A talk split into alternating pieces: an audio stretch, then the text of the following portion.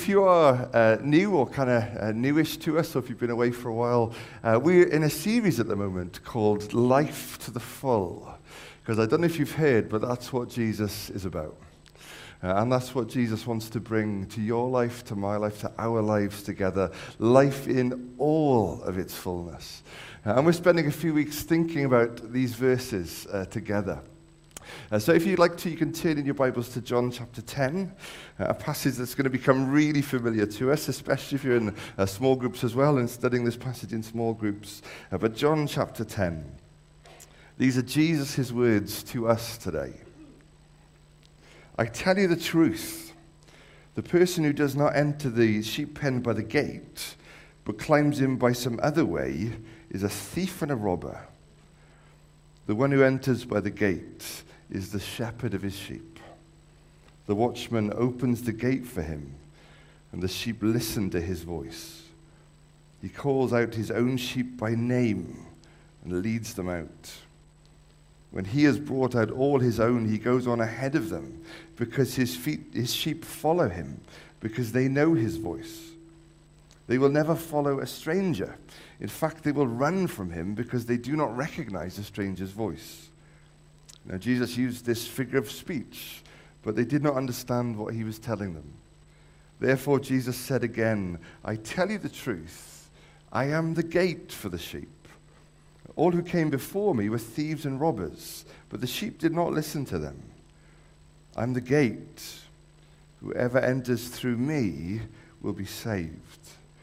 They will come in and go out and find pasture. The thief comes only to steal, kill, and destroy. But I have come that you might have life and have it in all of its fullness. I am the good shepherd. The good shepherd lays down his life for the sheep. The hired hand is not the shepherd who owns the sheep. So when he sees the wolf coming, he abandons the sheep and runs away. Then the wolf attacks the flock and scatters it. Person runs away because he's a hired hand and cares nothing for the sheep. But I am the good shepherd. I know my sheep, and my sheep know me, just as the Father knows me, and I know the Father, and I lay down my life for the sheep. I have other sheep that are not of this sheep pen. I must bring them also. They too will listen to my voice, and there will be one flock and one shepherd. The reason my Father loves me is that I lay down my life, only to take it up again. No one takes it from me, but I lay it down of my own accord. I have authority to take it down, to lay it down, and authority to take it up again, because this command I received from my Father. Would you pray with me for just a moment? Lord Jesus, we thank you for the ways in which you speak to us. We thank you today for the gift of your word. And even in that short passage, we can hear of your passion for us to understand, of the language that you use, the pictures that you chose in order to communicate for us just, just your heart towards us, the relationship with you that you came to begin to establish and to grow. And we thank you that you're present as we gather today in your name to explain it to us by your Spirit among us. And so, Father, we pray that you would move among us as we listen carefully to your voice. We want to be those who will not follow a stranger, but those who come to recognize your voice and yours alone, the authentic passion of the shepherd. So help us, Lord, to tune in, not just that we might know it here, but that we might recognize it, God, tomorrow and this week and in the course of our lives, that we might be those who follow well, who follow closely, who follow deliberately, who follow passionately the direction, the provision, the voice of the shepherd. So we dare to ask you today would you speak to us afresh and lead and guide and guard our lives by the power of your word? In Jesus' name we pray. Amen. Amen. Uh, how many people here are runners? there's a few runners around. If you're a runner today, I'm going to tell you a horror story, so apologies uh, for that. Last Sunday, of course, was the Cardiff Half Marathon, or if you're a runner, I think you just call it the Cardiff Half, so I'll call it the Cardiff Half Marathon. Uh, and uh, yeah, big event uh, here in Cardiff. But I was reading recently a psychologist who writes a blog uh, described this passion to get fit and to stretch herself, have new experiences. So uh, she decides she wants to run. She's not a runner, but she wants to run seven marathons over seven continents. I don't know if anybody here has done that. Not recently? No, okay. Unfortunately for me, most marathons are on a Sunday. So uh, it would be difficult uh, to be able to do it. Don't know why they're laughing uh, down the front. Uh, so she decides, I'm going to run seven marathons, seven continents. And she sh- shares this with a friend, and the friend says, Okay, well, I'll, I'll join you. I'll do all the training, and I'll come with you. Uh, so the very first marathon they go to is in Prague. Uh, so they get all their stuff sorted. They, they get there. They're excited uh, about doing this together. Uh, and then there's this moment when the day arrives and they get themselves to the starting point. And there's not much going on. There's a little bit of a crowd, but there are hardly any runners there, and the activity is really calm and quiet. So they think, oh, maybe we're, maybe we're a bit early. And so they go into their bag and pull out all the paperwork, and they think, well, maybe we're half an hour or an hour early, and they realize they're half an hour late and the race has already started. So they've traveled all this way, they don't want to do nothings, and they know that their own time is going to be, is it click time they call it, looking at the runners? We'll go with that. Click timed? Great. I may have just made that up. But they know it's going to be time, so they know they're going to get their own time for the race. So they just start running. And as they're running along, they're talking to each other about how this could have happened and whether they should do it. But it's, you know, they've traveled all the way, so they're, they're doing this together. And then they realize that some of the crowd that have come to watch the race have started to pack away some of the barriers from the road. So they don't even know where they're meant to be going. So they're running along and they manage to get themselves completely lost.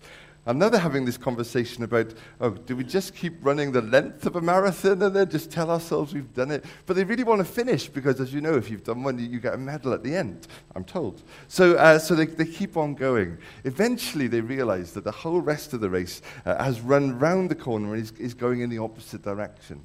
So they decide, this split second decision, they decide, well, we'll just catch up, we'll just uh, follow in with the rest of the race. Now, the crowd see this and immediately decide they've, they've cheated. And so they start shouting and, and booing. Now, it was in a foreign language, but the tone was obvious that the crowd were not happy with this.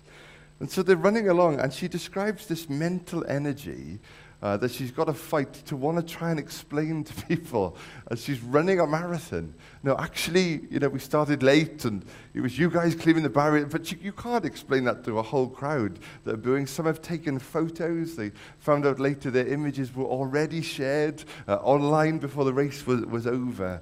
Uh, and so they decide as they're running together, when we've finished, we'll get our medals, but we won't put them on We'll go back to the hotel room and get the map, which tells us where we should have gone. And then we'll walk the bit that we should have done, and then we'll, we'll put the medals on. But she says that it got her thinking about how you respond when people make assumptions about you, make judgment calls about a decision or a choice that you've made. Now, you don't have to be a runner to have experienced this. And she writes this I knew for the first time just how painful it was to be both known and unknown at the same time. Known at some level because our desperate choice was seen and shared by others, but at a deeper level, unknown because my reasons were and would remain misunderstood. She describes an experience of being surrounded by people surrounded by runners who shared her passion, by surrounded by a crowd, and yet feeling suddenly desperately alone, desperately small, desperately judged. Known and unknown at the same time. I wonder if you've had that experience in, in your life when you're going through a situation and you make a choice.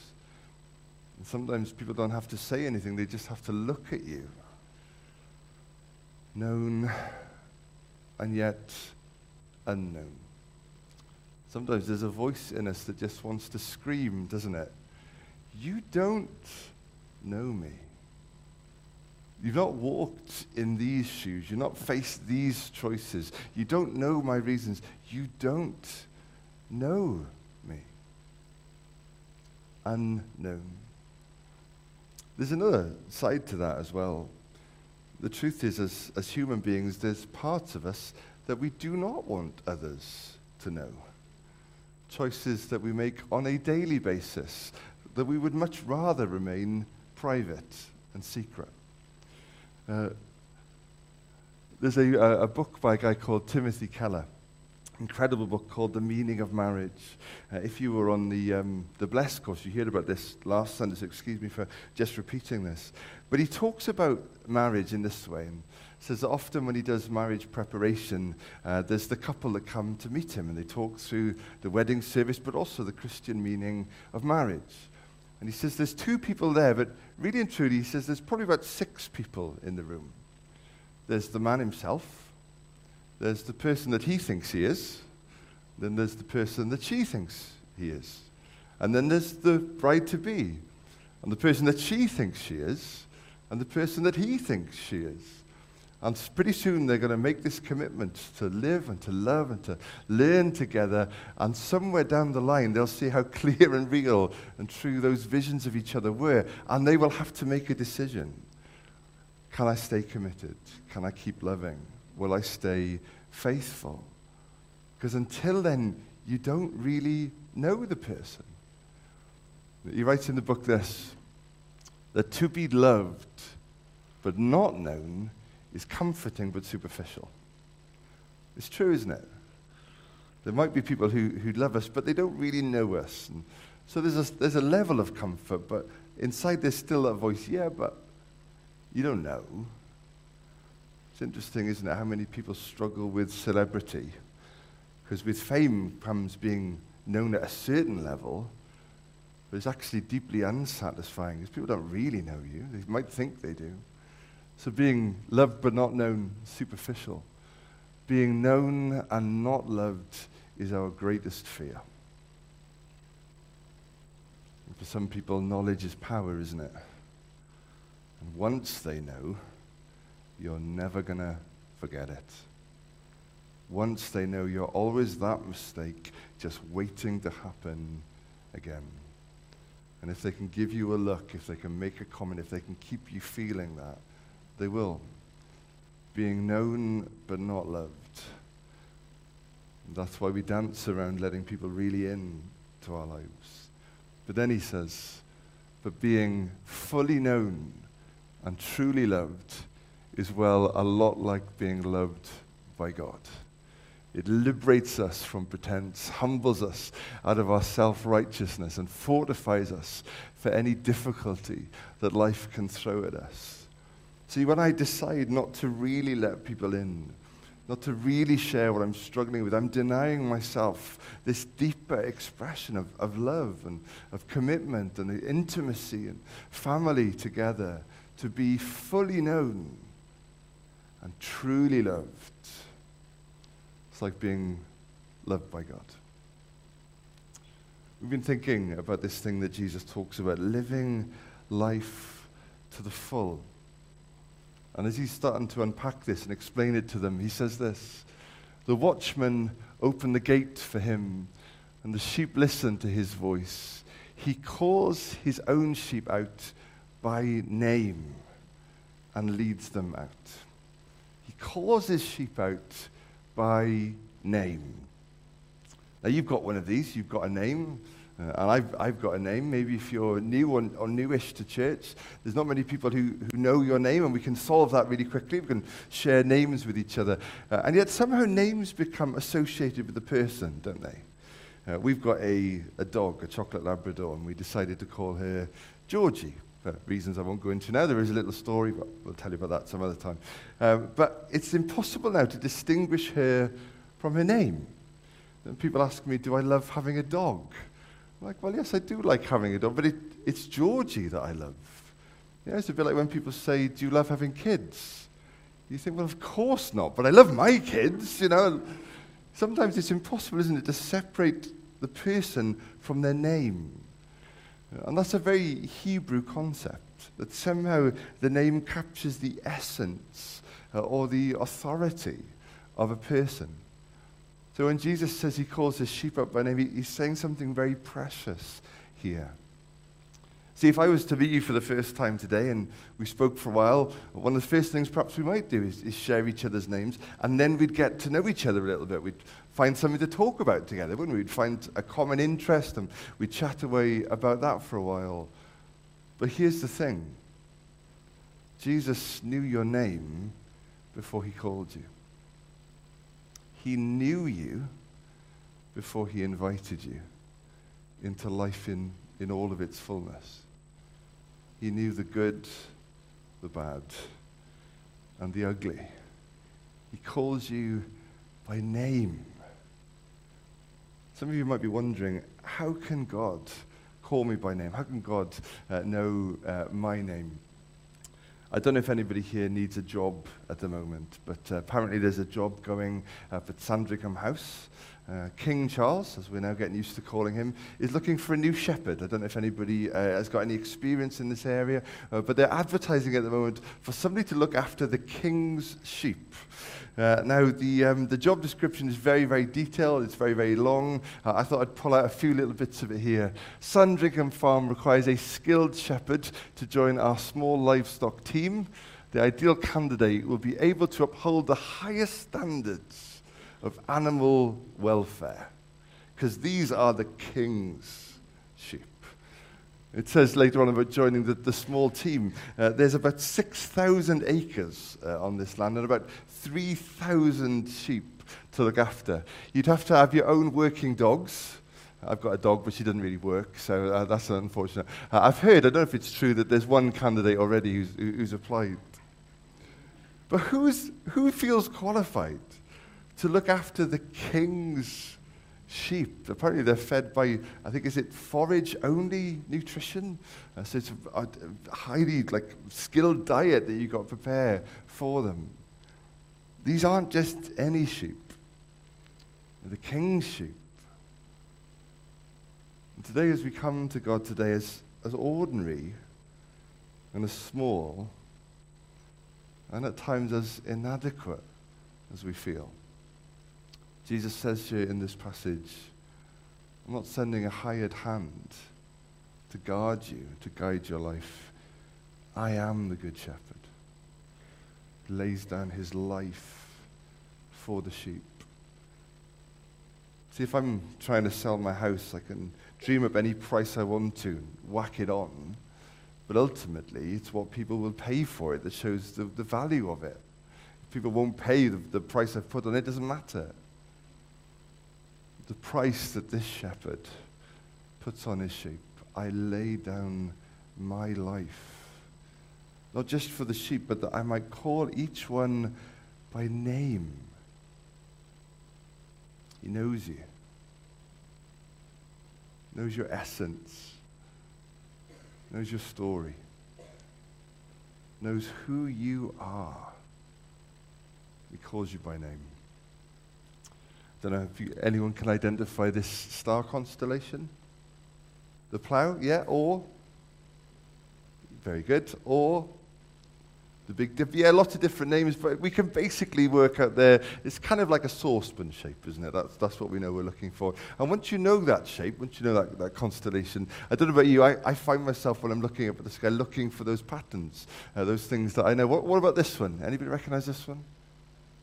Orion or sometimes called the hunter as well sometimes.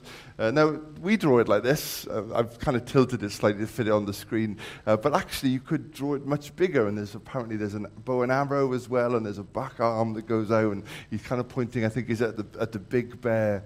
Uh, and we love it, don't we, when we can look up at the sky and we can see these things and, and recognize them and name them. Now, I'm told that there are about a septillion stars that a new word for you? It was a new word for me when I looked it up. It's one followed by 27 zeros. That's how many stars there are in, in the known galaxy, they think. Interestingly, every time you go and check it, it seems like there's more as they keep pointing telescopes at, at different bits and zooming in further. Uh, there's more stars than you can begin to possibly fathom. And yet the Bible says this He heals the brokenhearted, binds up their wounds. He determines the number of the stars and calls each one by name. If God knows a septillion names, and can point to each one and name them, then this tiny planet with a mere 8 billion on is a walk in the park. He knows each one by name. And this same God of this vast, glorious, beautiful creation is the same God, it says here, who binds up the brokenhearted. At one and the same time, he's able to hold together the entire cosmos and bind up our hearts. He knows you. He knows you by name. The watchman opens the gate for him.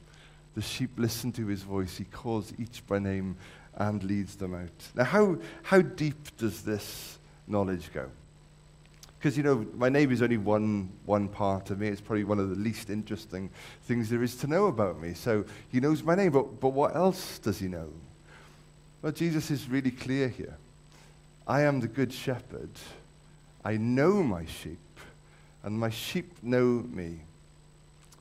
Just as the Father knows me, and I know the Father.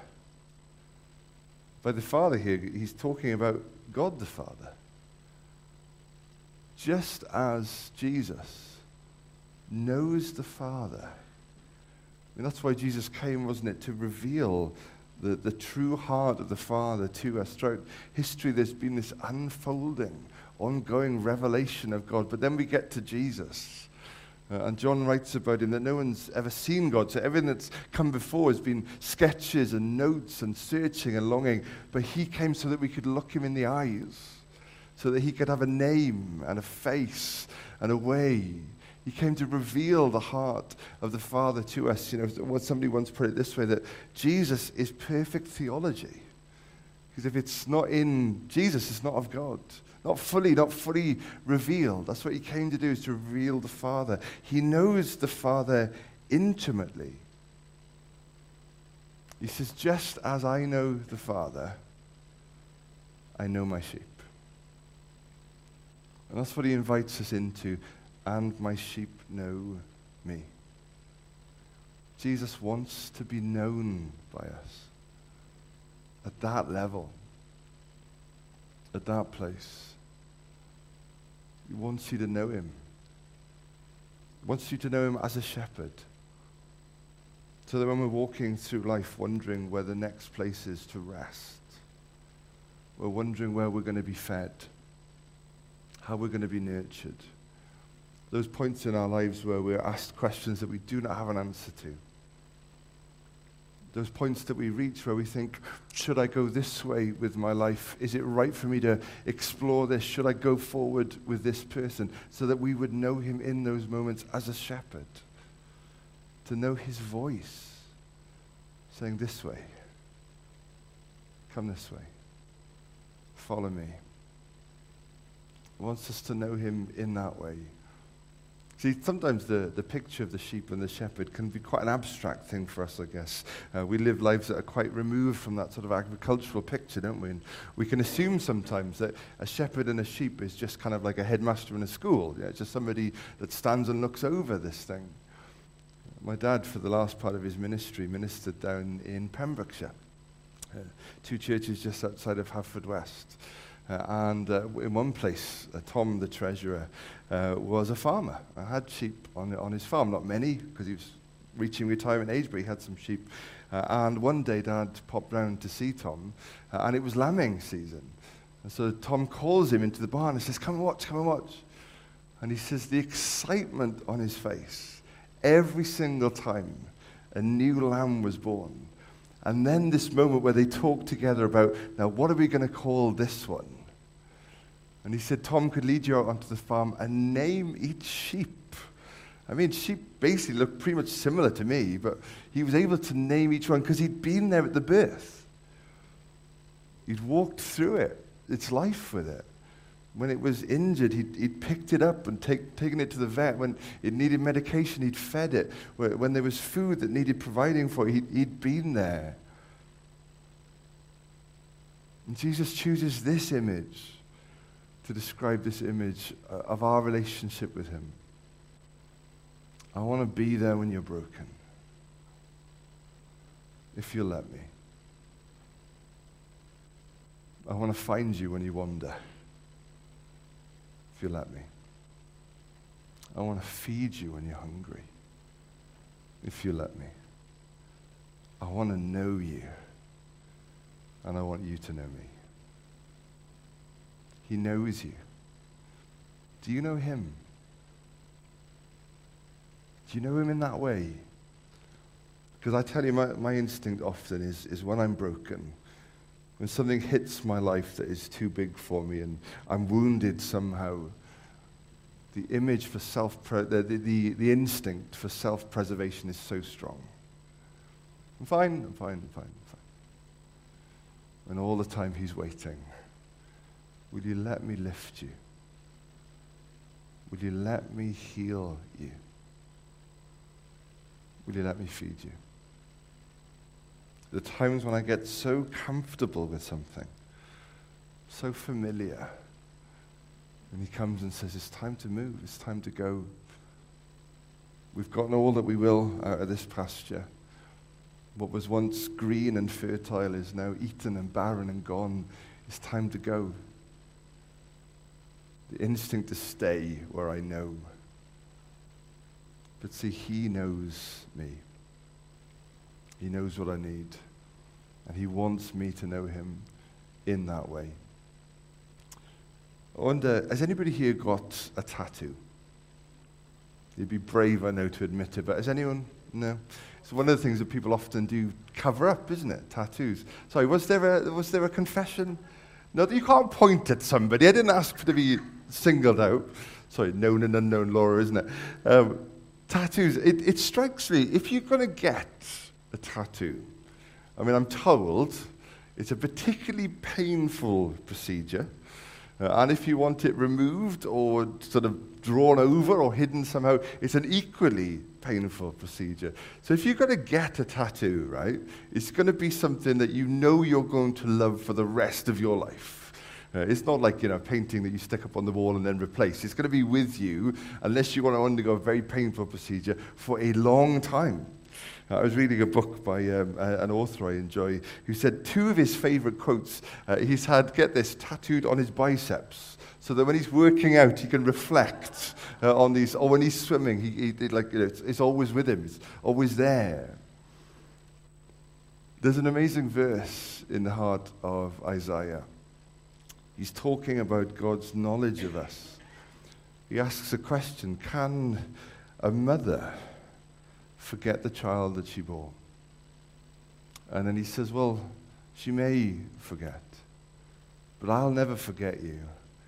I have engraved you on the palms of my hands. You are always with me. This is a permanent thing. The word that's used there to engrave in the Hebrew means to chisel out of stone. It's a word that they uh, used to, to describe the laws that were written that could not be changed, engraved on the palms of my hands. And of course, for the early church, as they wrestle with the story of Jesus and the cross of Jesus, uh, the one who was perfect and holy and true who is nailed to a cross, these words come to take on a new significance. We have a shepherd with nail pierced hands. I have engraved you on the palms of my hands. So that those situations that you face that challenge this relationship with me, those things that happen and you wonder, God, now this has happened. Can, can I still know you? Can you still know me? Can you still use me? Can you still love me? There will be a place where it is written forever, engraved in the palms of my hands, pierced hands. This is how we know what love is. This is how we know. The same Isaiah went on to write these words about Jesus that he was pierced for our transgressions, he was crushed for our iniquities. The punishment that brought us peace was on him. By his wounds we are healed. We all, like sheep, have gone astray. Each of us has turned to our own way, and the Lord has laid on him the iniquity of us all. The nail pierced, empty hands of the Savior show that place where the punishment that we deserve. Because we can wander if we want to. All of us, like sheep, not some of us, all of us have wandered. And you can wander from the flock if you want to. He's a good shepherd. But it comes at a cost. If you want to walk away, God will allow you to.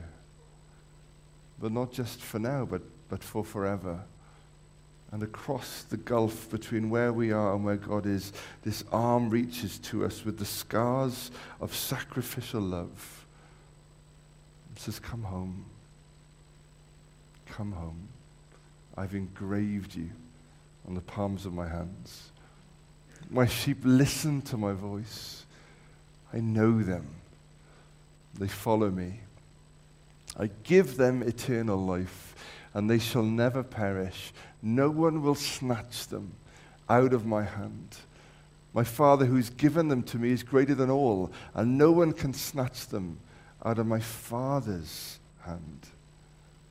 When Jesus says we are engraved, he doesn't just mean in a temporary way. He holds us.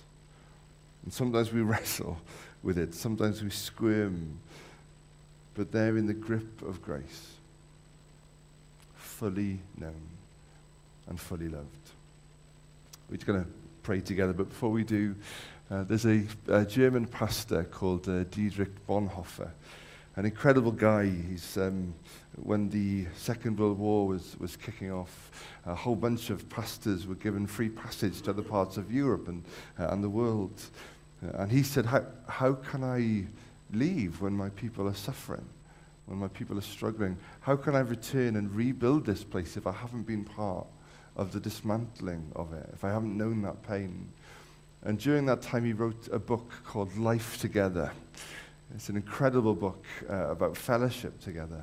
And in that book, he says this It is the grace of the gospel, which is so hard for the pious to understand, that it confronts us with the truth says, You are a sinner, a great, desperate sinner. Now come as the sinner that you are to the God who loves you. He wants you as you are. He does not want anything from you, a sacrifice, a work. He wants you alone.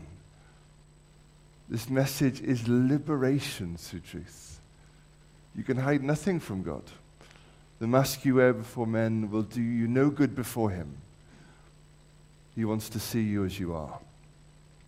He wants to be gracious to you. You do not have to go on lying to yourself and to others as if you were without sin.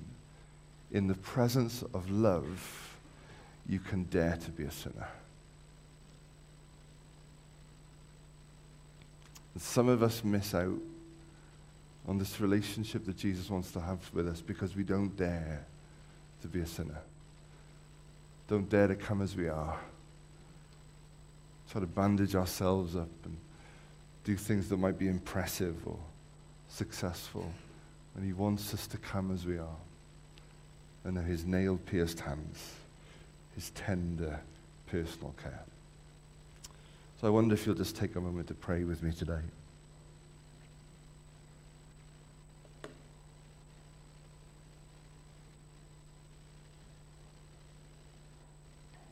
And I'd love you just to think about where Jesus is for you right now. He wants you to know his voice leading you. How, how loud is that voice right now? Or how distant is it? Can you see where he is, or is he far away? How much of your life is he involved in? And how much are you quite happy doing on your own?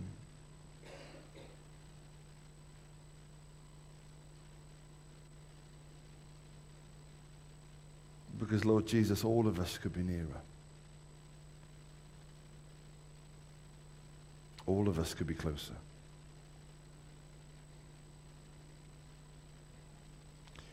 And maybe for someone here today, you've never actually asked Jesus to be your shepherd. Well, today could be your day when you start following that voice.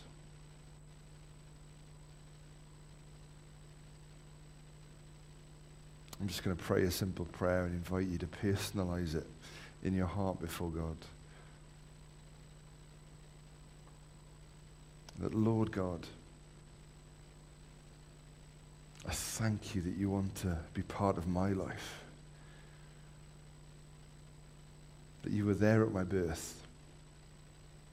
You made me in love. I confess that I've failed you.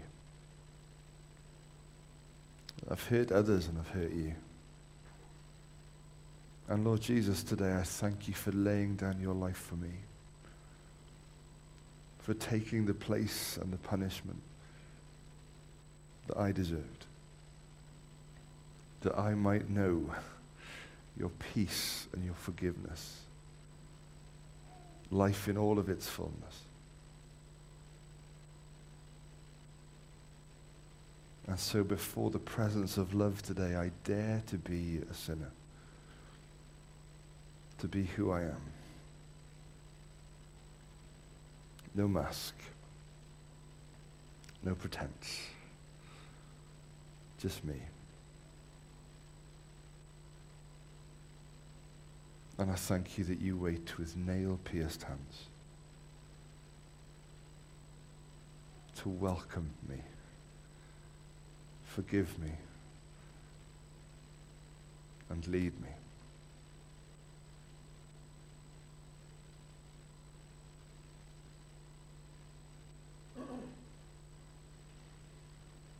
And if you've prayed that today, we'd love to celebrate with you. Please let just let someone know so that we can be praying with you.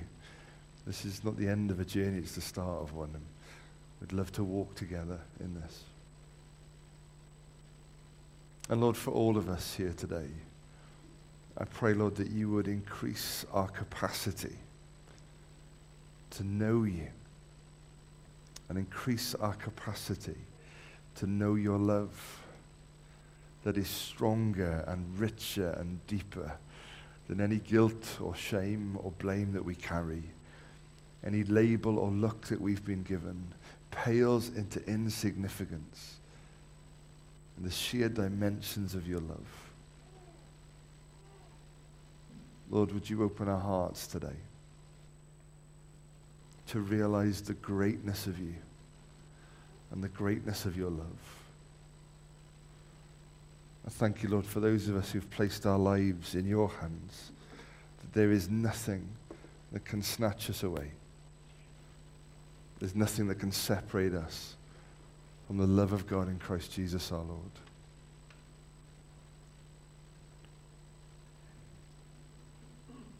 Lord, we want to know you. We want to know you more.